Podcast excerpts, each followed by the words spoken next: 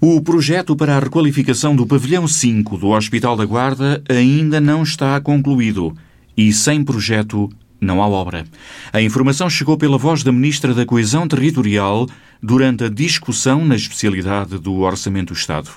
Ana Abrunhosa respondeu assim a uma pergunta do deputado do PSD, Carlos Peixoto, que quis saber o ponto de situação do dossiê. Temos país projetos na área da saúde. Na Guarda, eh, temos sinalizado como prioritário o pavilhão 5 do Hospital Sousa Martins, da responsabilidade da OLS, da Guarda, com possibilidade de financiamento pela CCDR Centro, assim estejam concluídos os projetos.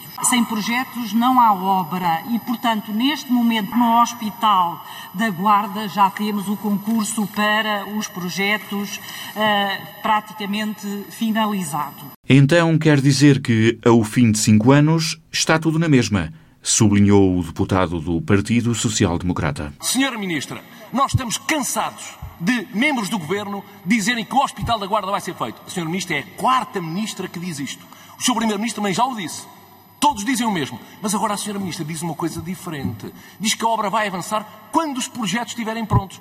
Olha, até me deixou com os cabelos em pé. Porque eu pensava que os projetos já estavam prontos há muitos anos.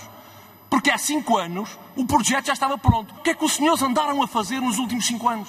Agora ainda estão a dizer que o projeto não está pronto? Então, se estamos à espera do projeto, ó Sra. Ministra, vamos esperar sentados e os guardenses continuarão com a saúde muito doente.